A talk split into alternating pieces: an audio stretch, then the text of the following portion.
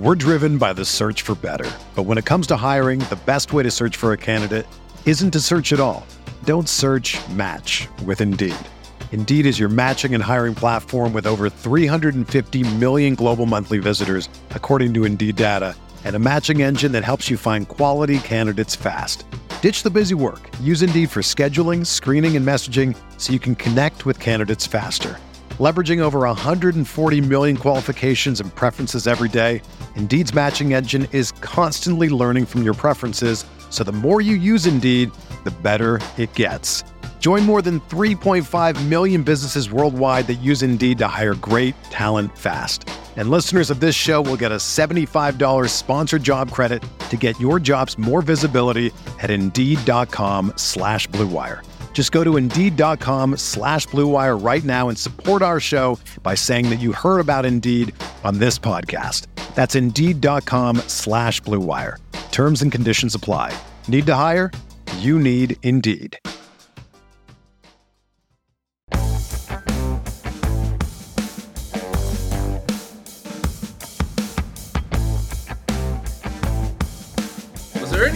Fun that happened in week 11? That's what we're going to talk about today on Stealing Bananas, brought to you by WinBet. I'm Ben Gretchen from my newsletter at bengretch.substack.com. With me, as always, is Sean Siegele. You can find all of his great work over at RotoViz. Sean, we're recording a late night pod. Usually we're morning recorders. It is Thanksgiving week. We're trying to get a couple in here. Um, I'm doing some family stuff later in the week, so want to let the listeners know we'll only be doing uh, two episodes this week, but we're doing a a late Tuesday night recording. I was up pretty early this morning, finishing up stealing signals. So you get the late night version of me after having written for the last two days. My brain's not really working. Shawn, I'm gonna be relying on you a lot on this show. No, no, there's not going to be any of that. It's late night Ben Gretch and punch drunk Sean Siegele, who I wrote about one game this week. Is like 2,000 words, took five hours. I mean, what game was that? I wrote about Bengal Steelers because that one, even though after I went back through the whole thing, I was kind of like, well, maybe it wasn't as as great as I thought. The Steelers did have some second half issues, but that was a fun game.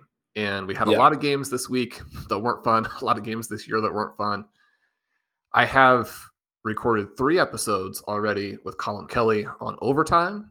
We did a Thanksgiving show, things we're grateful for. Still a ton of stuff, even though this year has had some frustrating developments. Been there have been some injuries this year, Yeah. and yet I wasn't expecting in week 11 for like my three highest roster remaining players to get injured. In game. Uh, We, right. we talked about the in-game injuries and how frustrating they are. That has been a major storyline of 2022. We talked, I, I want to say last year on the show. But if the question is you're up by like 0.2 and you've got someone who could score about 30 going, but your other your opponent is done. Bench that player. Is that the Rondale Moore thing? Because that got one of those got circulated on Twitter. I saw where somebody Holy played moly. Rondale Moore up up by 0.4 or something and lost. I mean, you watch that first play as that person, and obviously there are lots of other people out there as well. And you watch that develop, and you're thinking to yourself, I mean, I'm a- little bit of a Cliff Kingsbury apologist, right? But after this game, I was thinking, okay, well, failed at Texas Tech, going for the Arizona Cardinals, obviously going to get fired. I mean, if he had just like timed this a little bit differently, he could have been elected governor of Arizona last week. I think. So, I mean, feeling We're off to a hot start. I mean, But It- are, are we at a run point any other play than that, right? And and you know that he, when he's tackled in the backfield on about the dumbest play you could start the game with, that he's also hurt. I mean, you know, even before he pops Yeah. up holding his groin, that he's hurt. Yeah, it's definitely yeah. You're like I'm losing now and I, and I've lost. Are we at the point with fantasy football? I mean, I I don't think we should all move to best ball. And I've said this before, and I was going to say that I think I've talked about it on the show before, but I know I've written about it as well. Is a concept where you don't you still want spots on your roster that are your bench that don't count because if you make everything best ball, then and, you have in season management, you still need to tailor your bench then toward players that can get you points or or you know with that in mind because they're potentially eligible. What i have argued for is a system where there are a certain number of bench or whatever starting lineup ish spots that can be used as like backups for in-game injuries or just to simplify it could be best ball for so maybe it's like you have deeper lineups and you drop the bottom two scores or something. I don't i, I mean i don't know how you would really uh do it but like in some way fixing this in fantasy football where we have talked sean on the show for years that we should have deeper lineups anyway and that would help already that if you just had more roster spots in some of these leagues where there are these in in-game injuries you'd have more space to potentially make up the ground fantasy football already has a problem with casual leagues and even some more serious leagues that are just too shallow in terms of the starting lineups and who's actually playing. So we get so many start sit questions that are frankly like half the time are just like this is a coin flip. These range of outcomes are very similar. These are both starting players. Like and, and you have one on your bench because you're playing in a league that's not starting enough players. Like you really should get to the point where you're starting tough players and you have to make tough calls on who you think is going to break out that week or something that's why we love some of the formats that we get a chance to play. And we always talk about Mike Clay's going deep league, where we play six receivers, three running backs, two tight ends, two quarterbacks every single week, and it's a it's a an awesome league. It's super super fun. Twelve teams. We're playing bad players sometimes, but like that's part of it. You know, you you hit that. And at this point, uh, too, I mean, I don't see how you could ever play Jerry Jeudy again unless it's at least a start ten. I look at my different lineups and scores coming in you know through the week after the week all of that and you're thinking to yourself well what's the difference between these mature dynasty leagues that are dominating and these redraft teams that seem to be in the red and um, one thing is just that they are a slightly different constellation of players at this point with those mature leagues having built through that sort of perpetual reloading element, but there are only so many star veterans that you can unload in a given year. This was obviously not the year to have unloaded basically any of them but you have a team that is deeper and better as a power team. But also, these are start 10 lineups, and kicker and defense are not part of that 10. So you can withstand all of those in-game injuries.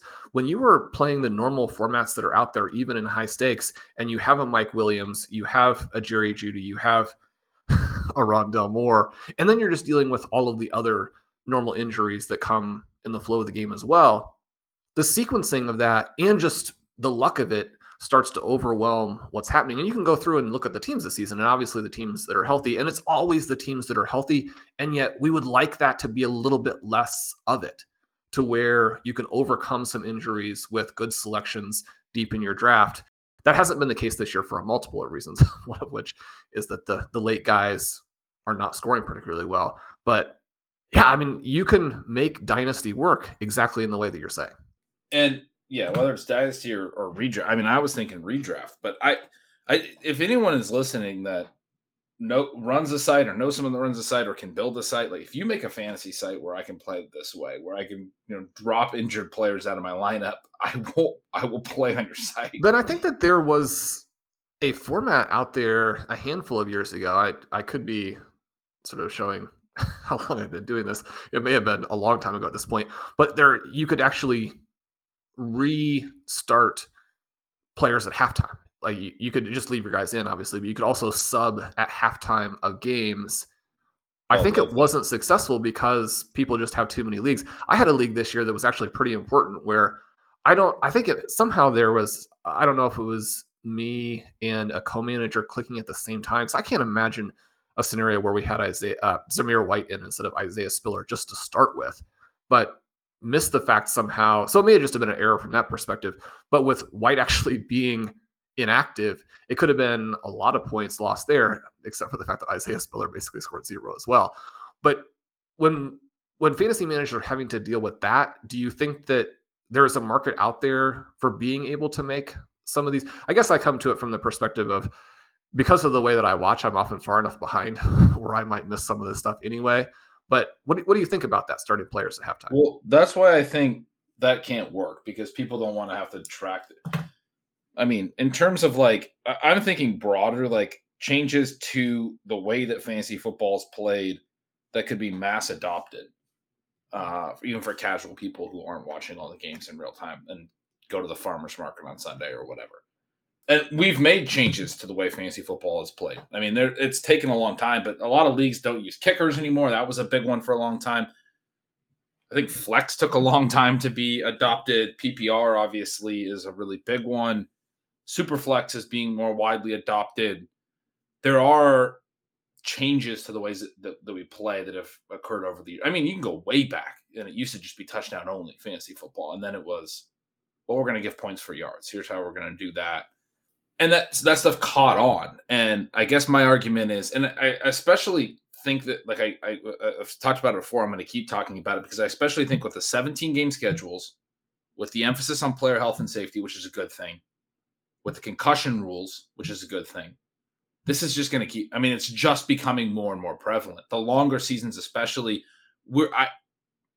I think Mike Williams plays through that five years ago, definitely 10 years ago, 15 years ago. He kind of tweaked his ankle. He seemed okay. The Chargers know we need him healthy. We've had him out for four games. We see that now where they teams bring these guys back, they activate them and they like give it a go. And if they're not really ready, then they just shut them down right away. And they're like, okay, well, we'll go through another week of practice and figure it out next week. In you know, your parents' NFL, I'm, I'm like dating myself now as well, but like back in the day, that's not how it would work. Like, but when the guy was active, if he got another little tweak, he'd play through it. And then he might miss the next game again. But because he was up for that game, he'd play as much as he could until he couldn't walk anymore. I mean, that's just the way it was in the NFL.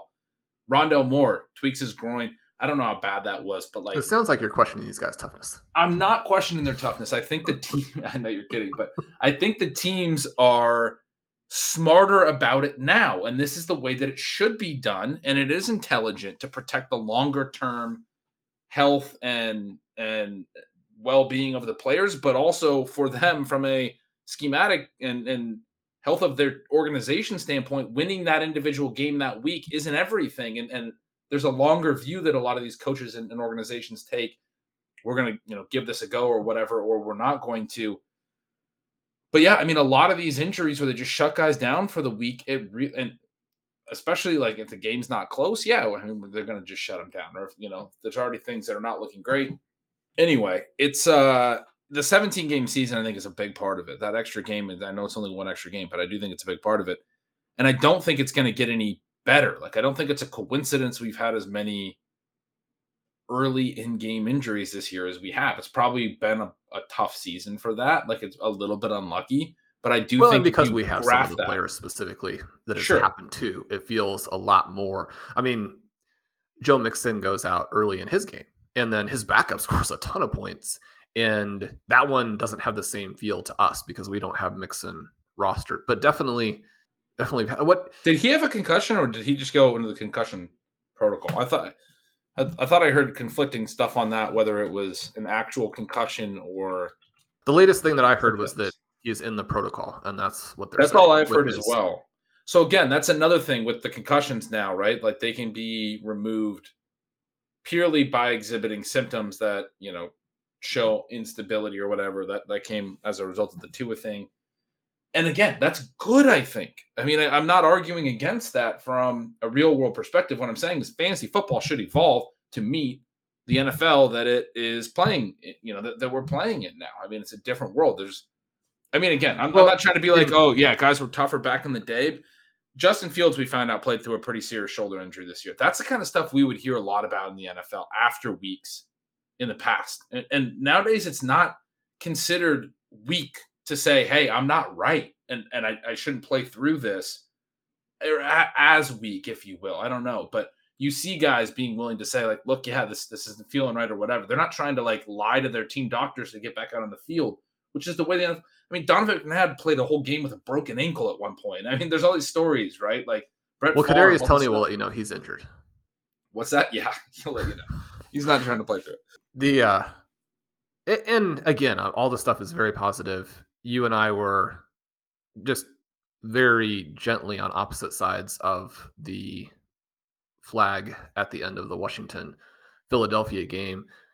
And then I also didn't want it called because I wanted there to be more fantasy points scored after that point as opposed to kneel downs.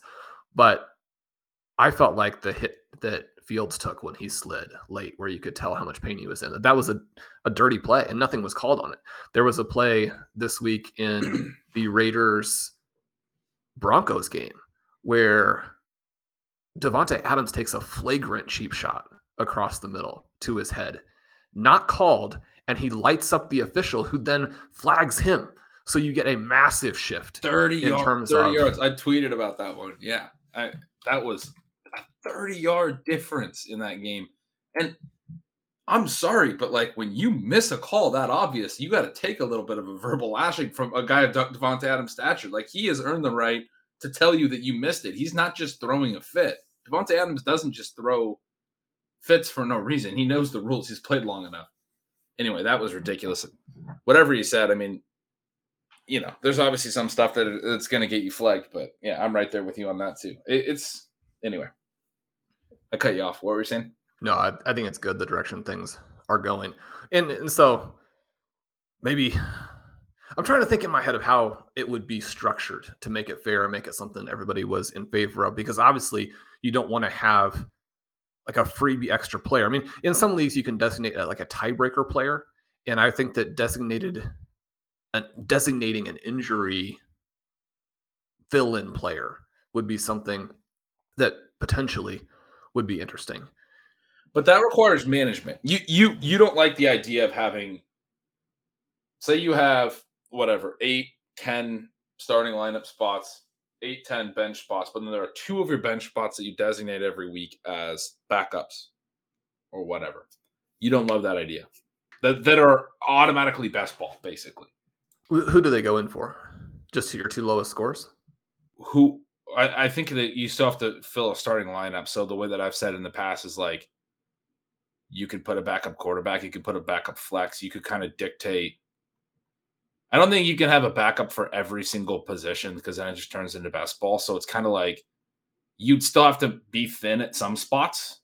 You know, you might have to only play one QB and one tight end and play two extra flex guys or whatever. There'd still be some strategy involved with it as well, right? Like do you want to put a second quarterback in there and get a little bit of a best ball element with your quarterback position? Do you want to? I mean, is your roster strong enough that and your quarterback strong enough that you want to do it with your running backs and receivers a little bit? It, it it does become a little bit of a best ball thing because if the players just perform poorly, they also would get dumped. But I don't think there's any other way to make it hands off than to have. But it so so it could work. It could work for non-injury, basically. It can work for non-injury as It's well. like in our league where we played Christian McCaffrey and Elijah Mitchell, which we had to do, but we could have designated Samaje Perine in the very off chance that Mixon goes out, and then we get. Then you look at that one, and you're like, well, he easily outscored McCaffrey and Mitchell together. That's the league we are fired up about. We do have some things we are excited about for Thanksgiving week and for week 12, the final week of the FFPC. Obviously, three big weeks left in general in fantasy football. But even with these injuries, the NFL is going on, and there are lots of players putting up some big games. Yeah. they exist. We're driven by the search for better. But when it comes to hiring, the best way to search for a candidate isn't to search at all. Don't search match with Indeed. Indeed is your matching and hiring platform with over 350 million global monthly visitors, according to Indeed data, and a matching engine that helps you find quality candidates fast. Ditch the busy work. Use Indeed for scheduling, screening, and messaging so you can connect with candidates faster. Leveraging over 140 million qualifications and preferences every day, Indeed's matching engine is constantly learning from your preferences, so the more you use Indeed, the better it gets. Join more than 3.5 million businesses worldwide that use Indeed to hire great talent fast. And listeners of this show will get a $75 sponsored job credit to get your jobs more visibility at Indeed.com slash Blue Wire. Just go to Indeed.com slash Blue Wire right now and support our show by saying that you heard about Indeed on this podcast. That's Indeed.com slash Blue Wire. Terms and conditions apply. Need to hire? You need Indeed. Whether you're a world class athlete or a podcaster like me, we all understand the importance of mental and physical well being and proper recovery for top notch performance. That's why I'm excited that Unifyd Healing is sponsoring podcasts on the Blue Wire Network. Unifyd Healing is a new and super innovative global network of wellness centers powered by Energy Enhancement System, or EE System. If you haven't heard of the EE System yet, then you'll want to listen up. This technology promotes wellness, deep relaxation, purification, and rejuvenation. Wherever you are across the globe, access to a center is easy and affordable. Interested in experiencing the EE System technology for yourself? Go to unifydhealing.com/bluewire to learn more and find a center near you. That's Unifyd, U-N-I-F-Y-D, healing.com slash. No material or testimonials on the Unifyd Healing website are intended to be viewed as medical advice or a substitute for professional medical advice, diagnosis, or treatment. Always seek the advice of your physician or other qualified healthcare provider with any questions you may have regarding a medical condition or treatment and before undertaking a new healthcare regimen, including EE system. You mentioned the Bengals. You mentioned the Bengals Steelers game, and I pulled up the box score. George Pickens could have had a monster game. Yeah, can't drop that pass at the end. That takes huge points off of his right. score and Pickett. So score. there was there was two. Kenny Pickett misses him earlier in the game when he gets behind the defense. He's kind of moving in the pocket a little bit and sails it. Thought that I put that one on Pickens as well in my article. It doesn't actually matter that much because he does score a touchdown on that drive. Yeah, he but, ends up scoring a couple plays later. He was moving awkwardly and, and spun his head around. I, I hear your point. I just thought it was optimistically thrown when he had space. Later, that would have broken coverage too, which yeah. is a little bit less them. But the play late, both the route and the throw, incredible. And you talk about how do you beat these defenses with the safety back. Well, we talked about last week that if Aaron Rodgers had just aired it out at the end of their game, that Christian Watson had beaten the corner and eaten up the safety so fast that he was over the top of both of those guys. That's what we saw at the end of the game from George Pickens.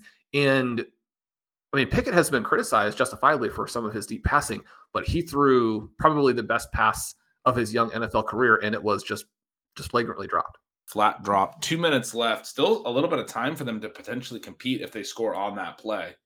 And yeah, that was a bummer. But seeing Pickens open over the top of the defense multiple times.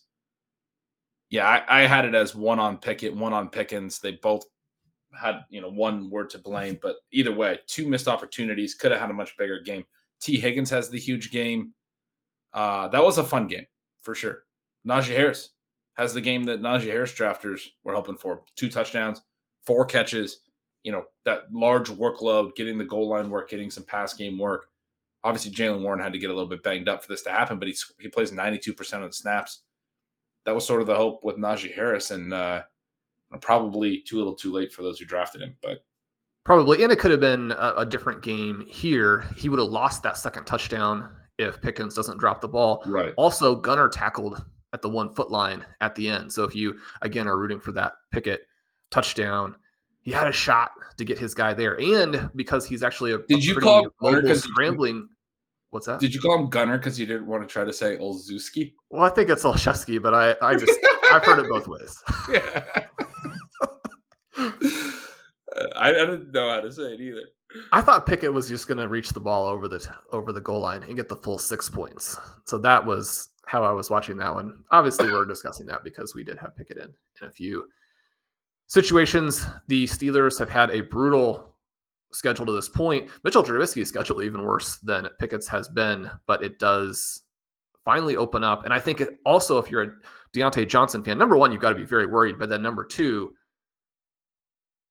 I, just think this team and Pickett, even with the struggles, I mean, you contrast what he's doing to what we saw in the Patriots Jets game where the Jets now, I mean, Wilson has played so poorly that even though it's in their best interests to give him a little bit more of a chance. When you think about how poorly Trevor Lawrence played last year and how he's at least taken some mild step forward this season, and that Wilson's rookie year basically completely wiped out.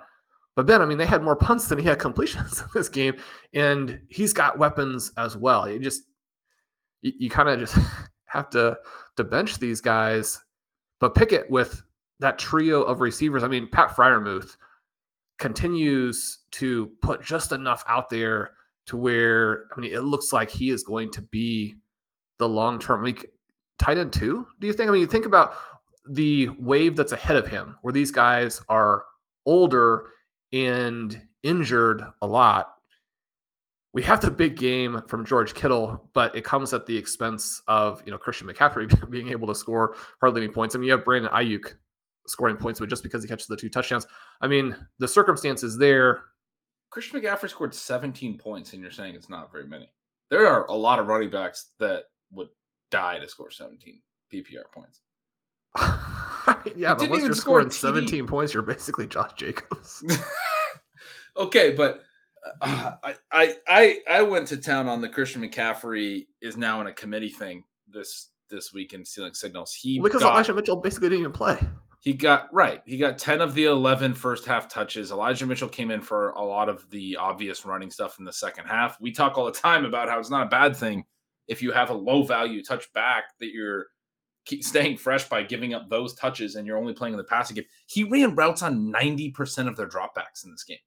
Christian McCaffrey, you do not see running backs do that. He's split out wide and running slant patterns. He catches seven passes. He's averaging 7.3 targets, 6.3 receptions since coming over, or excuse me, since in his last three, in, in since he played a full game in his second game with the Niners. Uh, the receiving role is legit. It's it's going to come down to touchdowns if he can actually hit real ceilings. Well, he only had to carry seven times in this game to get to 17 points. This is the Christian McCaffrey of 2019. You don't even need rushing stats. Well, and this was the game too, where last week I was like, I don't understand how the 49ers can possibly do this when they have a Pro Bowl team. We saw that Pro Bowl team this week. I mean, Deebo and Brandon Aiyuk may be two of the 10 best wide receivers in the NFL. Obviously, George Kittle they're I mean, so with what Travis Kelce's doing, I mean, obviously, you obviously have to put him number one, but the, the full all around tight end responsibility, George Kittle may be the best tight end in the NFL. There's but with what you were talking fun. about with McCaffrey, despite all of that, you know he goes out there and humiliates those guys in practice and route running. Yeah. And that's why so, I mean, but I think they're still kind of figuring it out. The way I was so encouraged by how they used him in this game, frankly. They used him on all of the first whatever 16 18 running back snaps elijah mitchell's first touch comes with like two minutes left four minutes left in the first half and it's his only touch of the whole first half. They're not going to blow out every single team. They might because they, they look that good. But when they're in close games if they trail again at some point which i assume they will christian mccaffrey is going to be on the field. He's going to be running a lot of routes. He's going to be catching a lot of passes. I mean they're all going to need to get some passes like you mentioned. I mean this team it's so complementary. I love how this team's because Elijah Mitchell is a good runner too. You have McCaffrey as a runner. You have Elijah Mitchell as a good runner, change of pace, explosive outside zone guy. You have Deebo Samuel who can line up as a wide receiver in the backfield and run up the middle for you. Can also hit on what he did a, an end around from out wide where they, you know, the, the replay was so great of that run play where they showed how all the blocking was flowing one way and they're selling the McCaffrey run to the right and then they hit the, the end around with one pulling. And I mean, it's just blocked perfectly. And Deebo goes for six. But you have essentially three different complementary weapons in the running game. And like that's the simplistic part of it. The passing game is even more complex, but you have Brandon Aiyuk, who looks like a legitimate high-end downfield weapon this year. He's playing so well. You have Deebo who can do that. You have Kittle who can get downfield too. But I mean, he's the perfect tight end. He can block, like you said but he also provides YAC ability. You have Christian McCaffrey, the best route running running back in the NFL, to help in the short area of the field. This team is a freaking juggernaut. So complementary. Everyone can do different things. It they can help in the run and the pass game. It's incredible. It's a fun ass team. They play all of the games in the rain, essentially in space. Kyle Shanahan will be willing to call up a game like this again. you think it was just because they were playing at eight thousand feet elevation that they that they did this? I don't know, but I love the Estadio Azteca. So it was it was a blast to watch that game. But you were talking about Freiermuth. You're talking about the tight ends. Kittle's old, Kelce's old, Waller's old. They're not going to stay healthy for long. I think you're right. Freiermuth is going to be in that mix with Pitts or behind Pitts. The other guy is it behind Pitts? Mix, I mean, who's, who's we were we were put out of our misery on Pitts this week. Yeah. I don't know. I'm. I think you have to start considering Freiermuth above him. It's been a disaster in a lot of people. We won't get into that part, but the Steelers, they could be a really fun team when you look forward 12 months. At this time next year, and especially when you contrast, I mean, this is too, I think I, I have quite a bit on Mark Andrews. So I'm not in any way saying that I was out on him or, or selling him, but what we've seen from the Ravens over the last month is a part of number one, it's actually what's happening right now. It's also something that was within their range of outcomes. And I mean, I think it made sense when you consider the risk there to lighten your portfolio in Dynasty, which I did a little bit, but then also to look at some of these other options at the turn. I mean, a month ago, we're looking at some picks like Davante Adams and CeeDee Lamb and thinking, man, I just wish I had Andrews everywhere through those selections. You know, now, now with what, what those guys are doing, I mean, you'd be very much back on the receivers. Now, there's injury elements that came into play there. You know, maybe if Mark Andrews stays completely healthy, all of this doesn't transpire. And maybe if Rashod Bateman stays healthy, so that they have like a more legitimate passing offense, that they're going to be more in that direction as they but are planning for the week. Yeah. But arguably, that's a big part of what happened last year with them getting so pass heavy was the exact thing happening to their running back room, right? Like all of their running back talent getting injured. Well, they still have no no running back. They talent. still have so no running back. We're still yeah. in that but same... they're at the point now where all their running backs and receivers are hurt, and they're going, well, at least we can let Lamar Jackson run, and and that'll be effective. And that brings us to our WynnBET segment of the day. Sign up today, receive a special sports offer, bet $100, win $100. Download the WynnBET app now or visit WYNNBet.com to start winning. I have just kind of an odd question for you. I know that we get these kinds of questions all the time. And one of the things I've been looking at a little bit this week is a dynasty league where it might make sense to take on some immediate production. Where are you in J.K. Dobbins versus Najee Harris with Dobbins not being able to stay healthy, the weirdness with the Ravens offense? I mean, I still think that Dobbins is a huge talent and that Harris isn't talented at all. And yet, the context creates an environment here where once Harris has a couple of decent games, which he's had, I mean, he's a first round pick. So you're going to have to massively play your way out of being involved with the team, it just takes a little bit of a flip there for their offense to be pedestrian or good again, as opposed to a train wreck. And suddenly you have Najee Harris with the pass catching ability, not the pass catching electricity or the uh, ability to make something out of it. But you're, if you're saying, I mean, Najee Harris could be Joe Mixon for the next five years, then I mean, now might still be a decent time to buy because we've gotten some positives again, but not so positive that his market has recovered. I, I think that we have to go back to a couple of the guys who their teams just finally got fed up this week, apparently. And you also have Clyde Edwards Helaire going down, and it finally looks like a free Rojo season. But Melvin Gordon, Darrell Henderson, I mean, are these guys going to end up in Kansas City. We talked about the fact that Eno Benjamin, somebody who doesn't have nearly the track record of those two, maybe not nearly the track record in a good way because he hasn't like so flagrantly worked his way out of a job. Do you think there's going to be interest? It doesn't have to be the Kansas City Chiefs. Obviously, there are other teams headed for the playoffs that maybe want some running back depth. I mean, Melvin Gordon actually looked pretty good in this game, other than the fumble, which I mean, you can kind of sell some of these fumbles as being random, although he's doing it constantly right now. Henderson, somebody who I would have thought before this most recent stretch of potentially injured play was going to generate some interest as a free agent this offseason, simply because there aren't that many backs who are explosive before contact. Now, after what Tony Pollard has done the last two, three, you know, month, what have you, you can't put those guys in the same category, but they came into the season with a lot of similarities in terms of complementary players who had this ability to hit the hole and make a huge play, even though they're probably not going to do some other things. Now, Pollard is actually demonstrating that he can do everything and maybe one of the three or four best running backs in the entire NFL.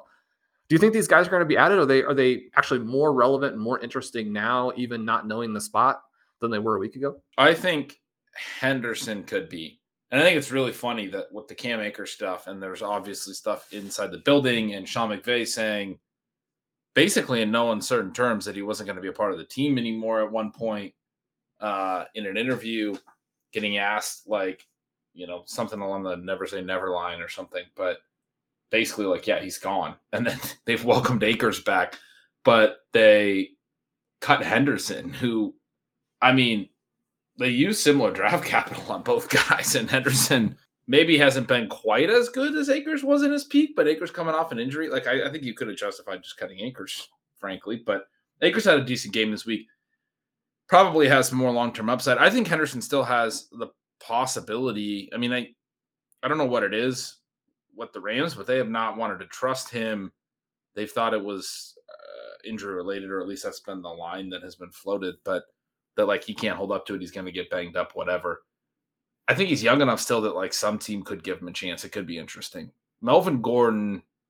I mean, my only take on Melvin Gordon is everything that I said about Javonte Williams this offseason was was accurate, and I'm chalking that up as a win. Javonte Williams was a smash this year in an alternate universe. Because Melvin Gordon's dust. Like he's just not he's not it anymore. You were talking about the tight ends. I want to get back to that. You said Pat Freiermuth, one of the top dynasty tight ends. I want to talk about TJ Hockenson, who you love. And I thought of him because we were talking about George Pickens a few minutes ago. TJ Hockenson had a very tough drop, perfectly throw a ball in the end zone as well this week, but nine more targets. Seems to have found his home in Minnesota, getting a ton of volume. How are you feeling about him right now?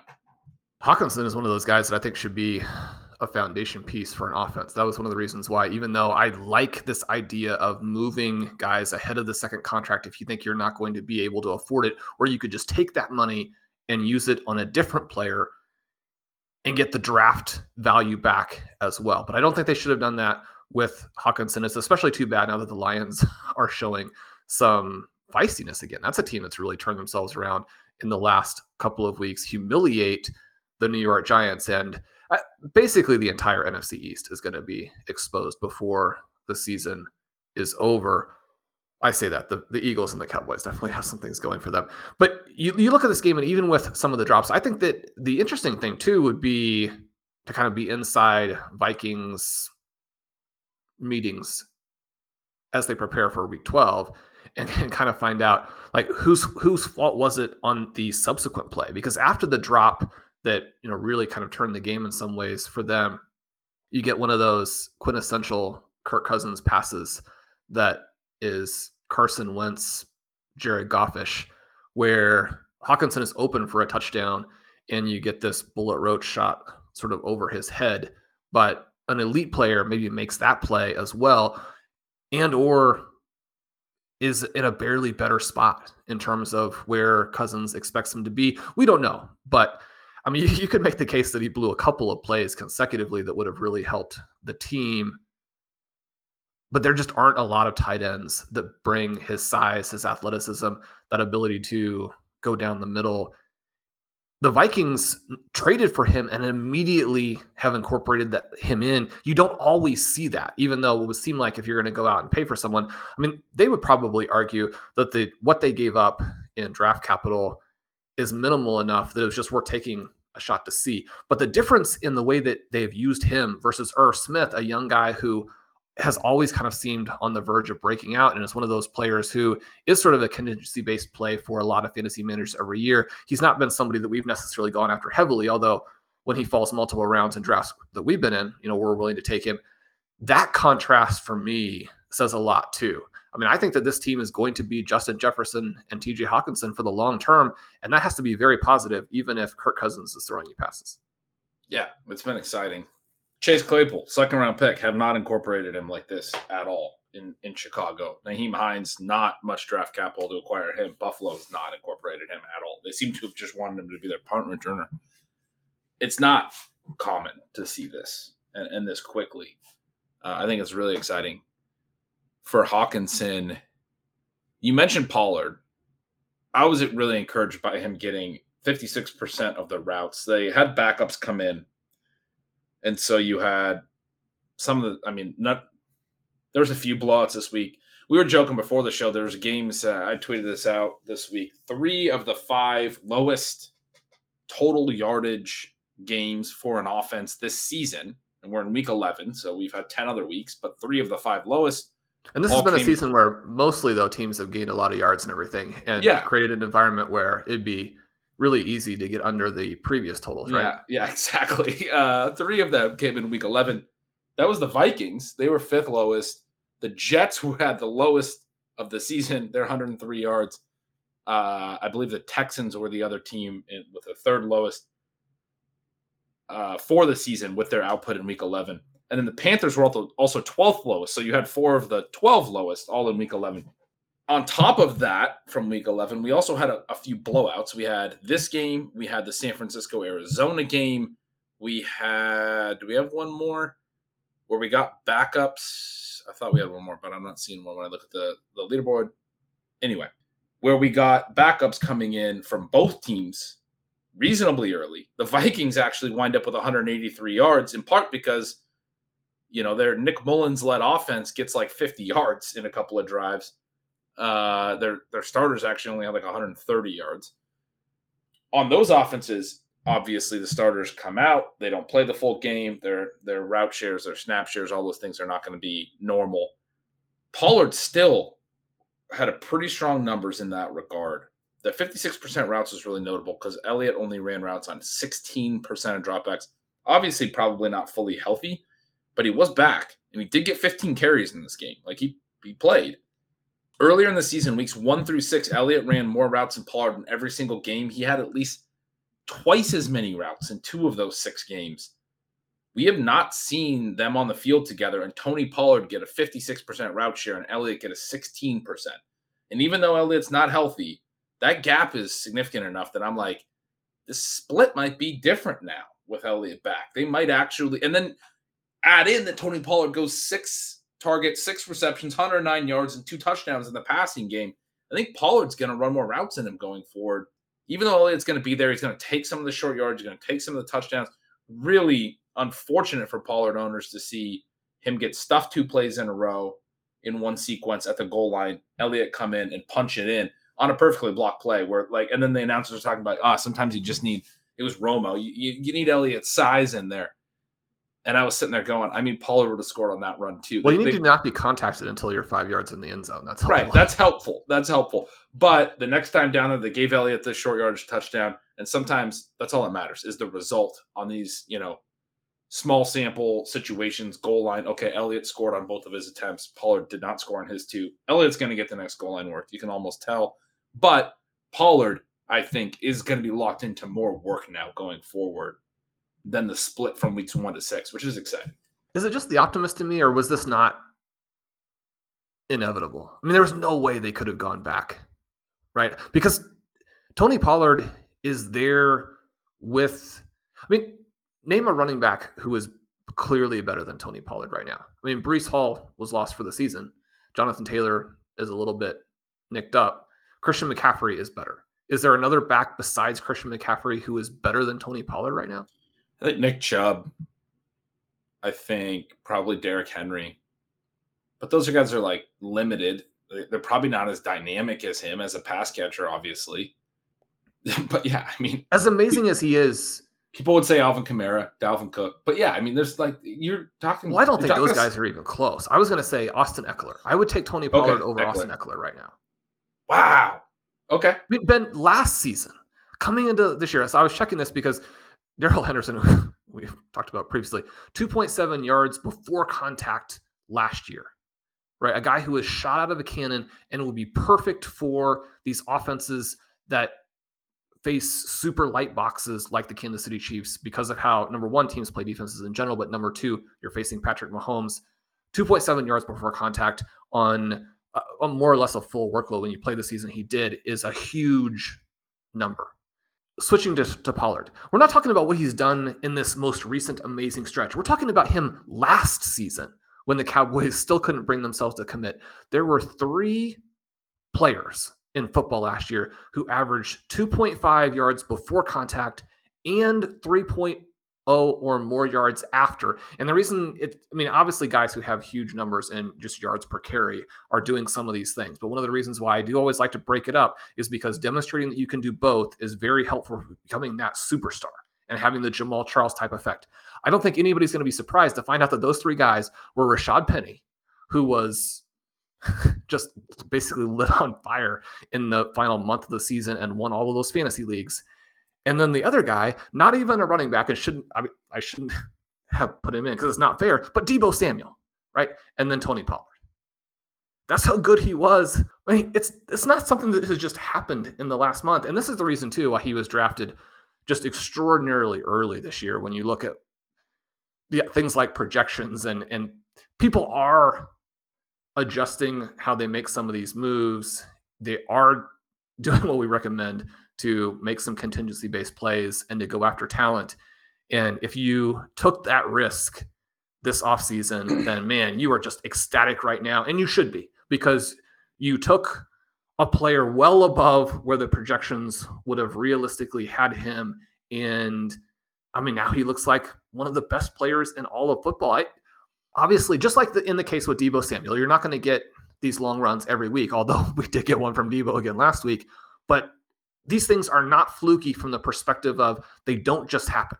The players who break these kinds of players are players like Chris Johnson and Jonathan Taylor and Jamaal Charles and someone like Tony Pollard. I mean, this is just so cool. Yeah. Yeah. It makes me feel good. I wrote in Stealing Signals when he had like a six yard rushing game that he was one of the clearest buys in all fantasy football because everyone was really confident about Zeke. I remember tweeting about Zeke during the Philly game when Zeke actually looked good and making a joke that every one of his runs looks like he's falling down, and whether it's a three yard run or a six yard run is just how long it takes him to fall down, which is exactly how every Zeke runs.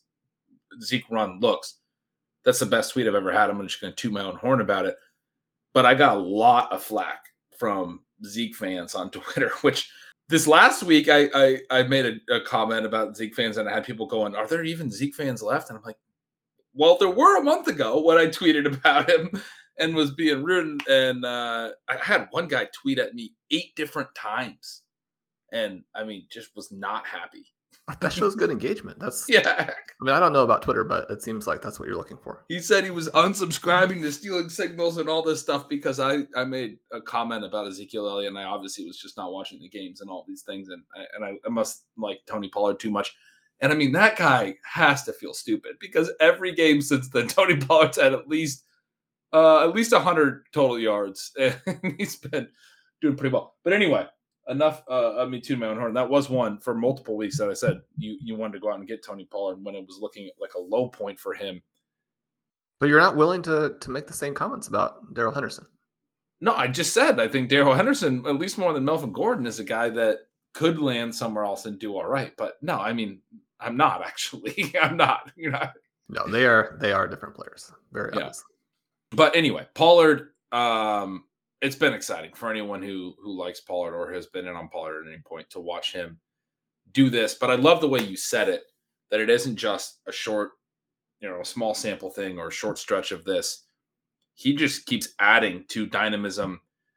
I know earlier in the year we were talking about how even going back last year, he had the kick return on Thanksgiving for a TD. I mean, he's created explosive plays in so many different ways. He's almost like Deebo Samuel in that regard. Like when this guy has the ball in his hands, he might score on that play basically wherever he is on the field and however he got the ball into his hands, which is a good trait. There's not a lot. I mean, when you start talking about Jamaal Charles and those guys, that's that's what we're talking about with Tony Pollard. Like he's that dynamic.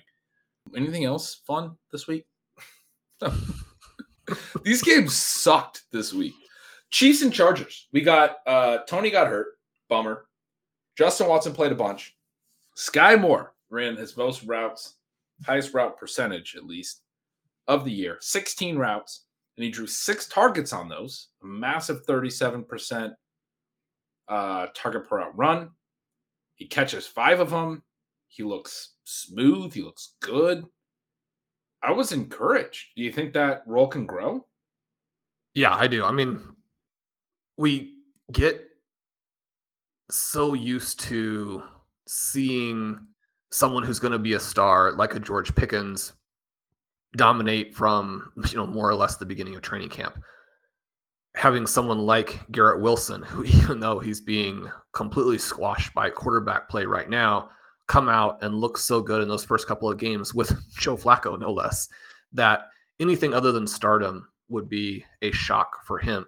One of the things that Colm mentioned on overtime today, because we were doing this segment about the first round wide receivers, and I just I mean, this is very obvious, but I was blown away again at how well they're performing this year, but then also how well they performed over the last three years. These five guys who are legit first round wide receivers in fantasy are just so far head and shoulders above everybody else that it it truly boggles the mind. But the person that we kind of started out talking about was Davante Adams because he has this game where the Raiders have nothing else, and yet seemingly the Broncos kept forgetting that he was out there. When you look up and Derek Carr has lofted a ball because there's no one within 20 yards of Davante Adams, which happened like three different times. Those are defensive breakdowns you probably can't have. But some of the reason that it happens is because of the route running and the incredible breaks that Adams has to where the defensive back is just look I mean a couple of times in this game, and this is partly how you get so wide open, it was almost like he disappeared because he cut and the corner looked the other way, like didn't pick him up again until he was 15 yards clear of everybody.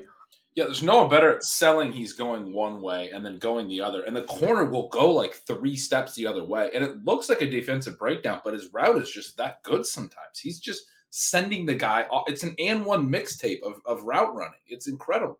Yeah. And you watch that and then you think, I mean, Davante Adams was a bust. Not for like 10 yeah. games like Skyy Moore, for two years. For two seasons. And I, Skyy Moore is not going to be Davante Adams, obviously. But you think about the situation and the reason that people. He? that was actually the hook, right? That was the yeah. intro. Is yeah. who is going to be the next Davante Adams? I think I heard you say that in the intro. Yeah. the situation there with Patrick Mahomes, again, the reminder in this game, you have another situation where the Chiefs basically have nobody, and yet the Los Angeles Chargers three different times went ahead and let Travis Kelce score more or less uncontested touchdowns, the game would have gone the other direction if you don't do that. But the Chiefs still searching for answers here. You have Marquez Valdes Scantling again in this game can't do anything, just absolute disappearance. Kadarius Toney, so exciting, but I mean the New York Giants were watching those first couple games and just laughing at everybody, including I mean, and I put myself in that category. I was very excited about how he looked last week. And you're talking about oh Andy Reid you know can make these guys like feel comfortable and, and be their true selves and and hopefully all that will still happen. But you know the Giants were laughing. We're like, I mean, he is one play away from taking off six months of practice. Obviously, you have the unfortunate situation with Juju where concussions are a problem for him, and he's not a star player. There is still an opportunity for Skyy Moore to be the long term wide receiver one with the greatest quarterback in NFL history. And if you have him on a roster, you just still have to be very excited about that. What we saw today was the reason the Chiefs drafted him, or we saw on Sunday night. The reason the Chiefs drafted him, and the reason he did actually put some decent plays up during the preseason. This ability to make these nice cuts, to look smooth out of the break, to separate out of the break. And the other thing there, when you've played as poorly as he's played, when you've muffed all of these punts, when they're high leverage plays that you're targeted on and Patrick Mahomes hits you perfectly in stride.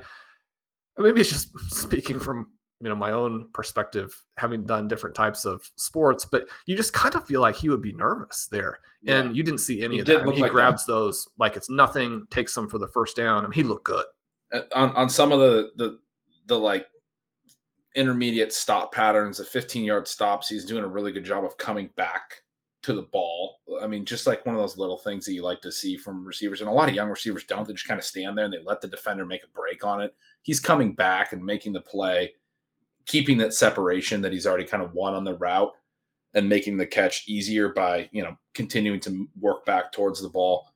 Um, he looked, yeah, calm and confident. And and we talked about it. He came from a non-power five school early in the year, it looked like the game was maybe just a little too fast for him, and that's understandable, right? Like I, I, I this is one of the things that I want to consider more going forward as college football gets more extreme in in where the talent is, and, and it's you know driven towards the, you know the it's going to be a power two conferences pretty quick, just as you see in Big Ten.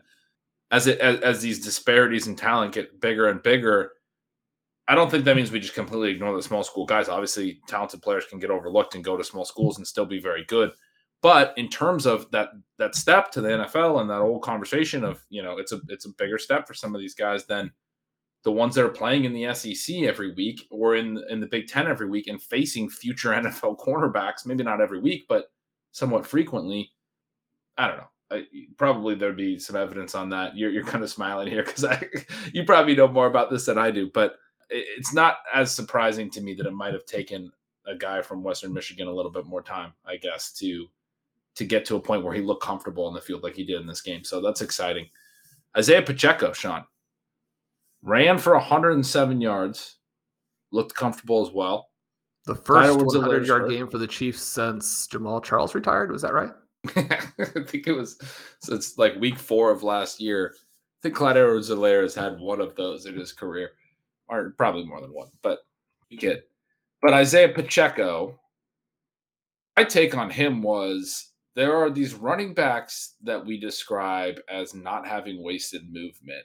And that's not how I would describe Isaiah Pacheco. He seems to use a lot of energy to run like through big holes. And he's just like taking these big choppy steps and then making cuts where like just go. And he gets like a nine yard gain and pops up and is all stoked. And it's like, you should have had 15. Why were you running side to side? I want to know what you saw with him because you you do a great job, I think, of analyzing running backs on you know on film. Basically, did you think what I thought that this was the Chargers defense that asks every team to run on them, but especially the Chiefs? That's where this whole defense sort of started with them. They're they're gonna not commit to stopping Isaiah Pacheco. He's gonna get running lanes. He's gonna run well in this spot was it a situation of everything was sort of laid out there for him? He still looked really bursty. He's still super athletic. I could see him being a guy that I'm wrong on basically because he is so athletic and Patrick Mahomes is so good. But I mean, I was like, that's like the least impressive 15 carry, 100 yard, five plus yard per carry game that I think I've ever seen. Six plus yard per carry, whatever it was. He had a really strong rushing line, but I just like wasn't impressed by him. We're just talking about Tony Pollard. I didn't see Tony Pollard. What are your thoughts? I mean, him? he's not going to be that guy. I think that the exciting part here is that he actually still was good. And you have to give him some credit for that. And it is valuable that he's athletic. And I think that's going to translate into some decent plays. The main thing I was feeling as I was watching this game, the Chiefs and Chargers combined for 57 rushing attempts. And just as a fan of football, not even caring about the fantasy part, I mean, your head is just about to explode as you're watching this game. You're screaming at the TV for them to throw the ball, both teams. But yeah, I mean, Pacheco, he's an interesting dude. And he appears to make like three jukes for every step. And yet they're not actually jukes. He's just shaking his shoulders, as you mentioned. It reminds me a lot of Najee Harris in college, where he's actually making a lot of jukes and not running down the field. And then he'll hurdle someone and be excited. And then we'll have to go back to the sideline. And Nick Saban will be like, this is why we play Damien Harris and Josh Jacobs ahead of you, even though you were the number one recruit in all of football. So run forward. Pacheco at least going forward in this game. And I think that you have to like that part. Is he going to play to his athleticism? I don't think so. Does he have the full mix to make him a star and to unlock the Chiefs offense as opposed to being something where the Chargers are very happy to let him do that? I mean, this line here where he goes for over 100 yards would mean more if the Chargers weren't basically asking everybody to run. And you know that they're asking the Chiefs to run him. They don't want Patrick Mahomes to be you know, picking them apart as he does everyone, even though he doesn't have the receivers in this game. So it's, you know, what you might call defensive indifference, but you still want to create the plays. We've watched Clyde Edwards Helaire, a first round pick who does have some athleticism. I mean, we talk about how you can't pick a guy who is like five seven and runs like a four six forty. you have Jonathan Taylor on the board.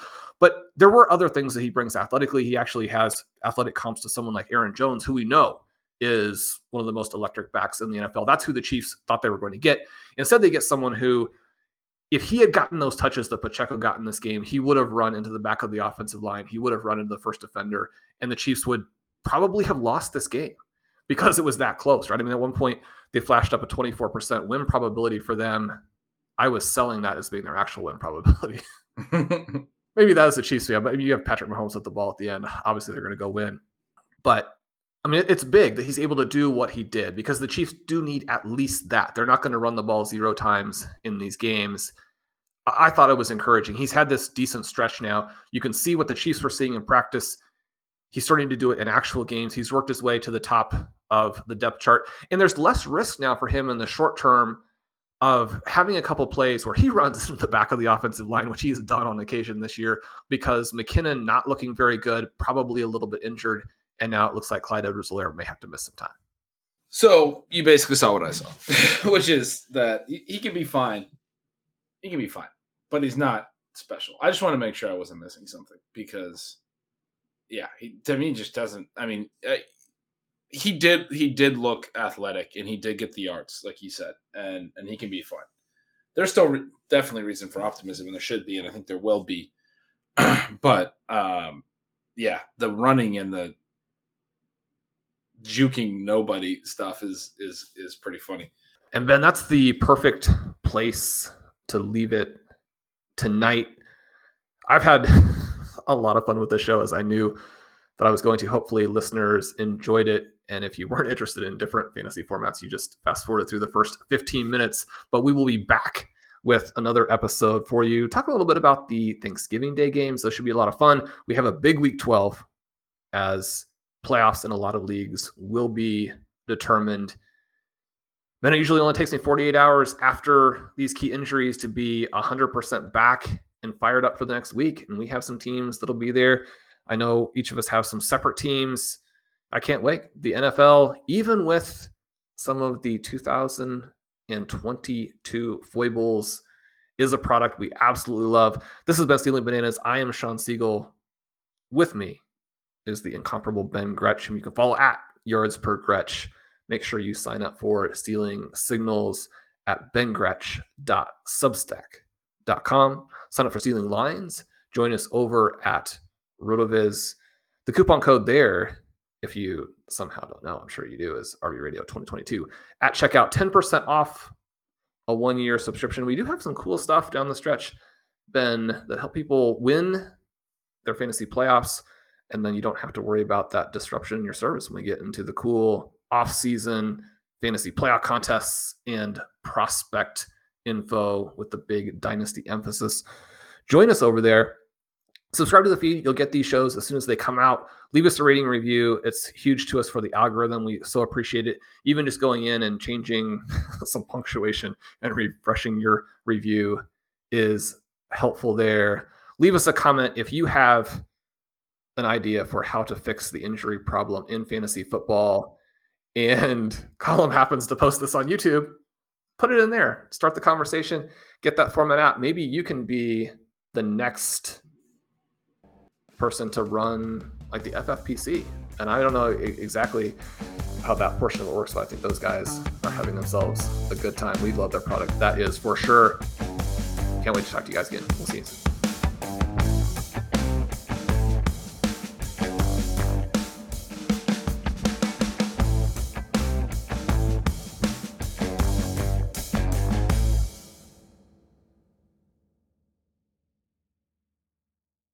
Everyone is talking about magnesium. It's all you hear about. But why? What do we know about magnesium? Well, magnesium is the number one mineral that 75% of Americans are deficient in. If you are a woman over 35, magnesium will help you rediscover balance, energy, and vitality. Magnesium supports more than 300 enzymatic reactions in your body, including those involved in hormonal balance. From functional medicine doctors to mental well being and female hormone experts, we all know that magnesium is the one mineral to improve all aspects of well being and health. But which one? Magnesium Breakthrough from Bioptimizers, the trusted choice recommended by leading experts with seven best absorbed forms of magnesium to ensure your body receives the support it needs for overall well being. Go to bioptimizers.com slash balance today and use code BALANCE10 for 10% off. Support your journey to wellness at B-I-O-P-T-I-M-I-Z-E-R-S dot com forward slash balance. Magnesium Breakthrough from Bioptimizers, your foundation to optimal health and vitality.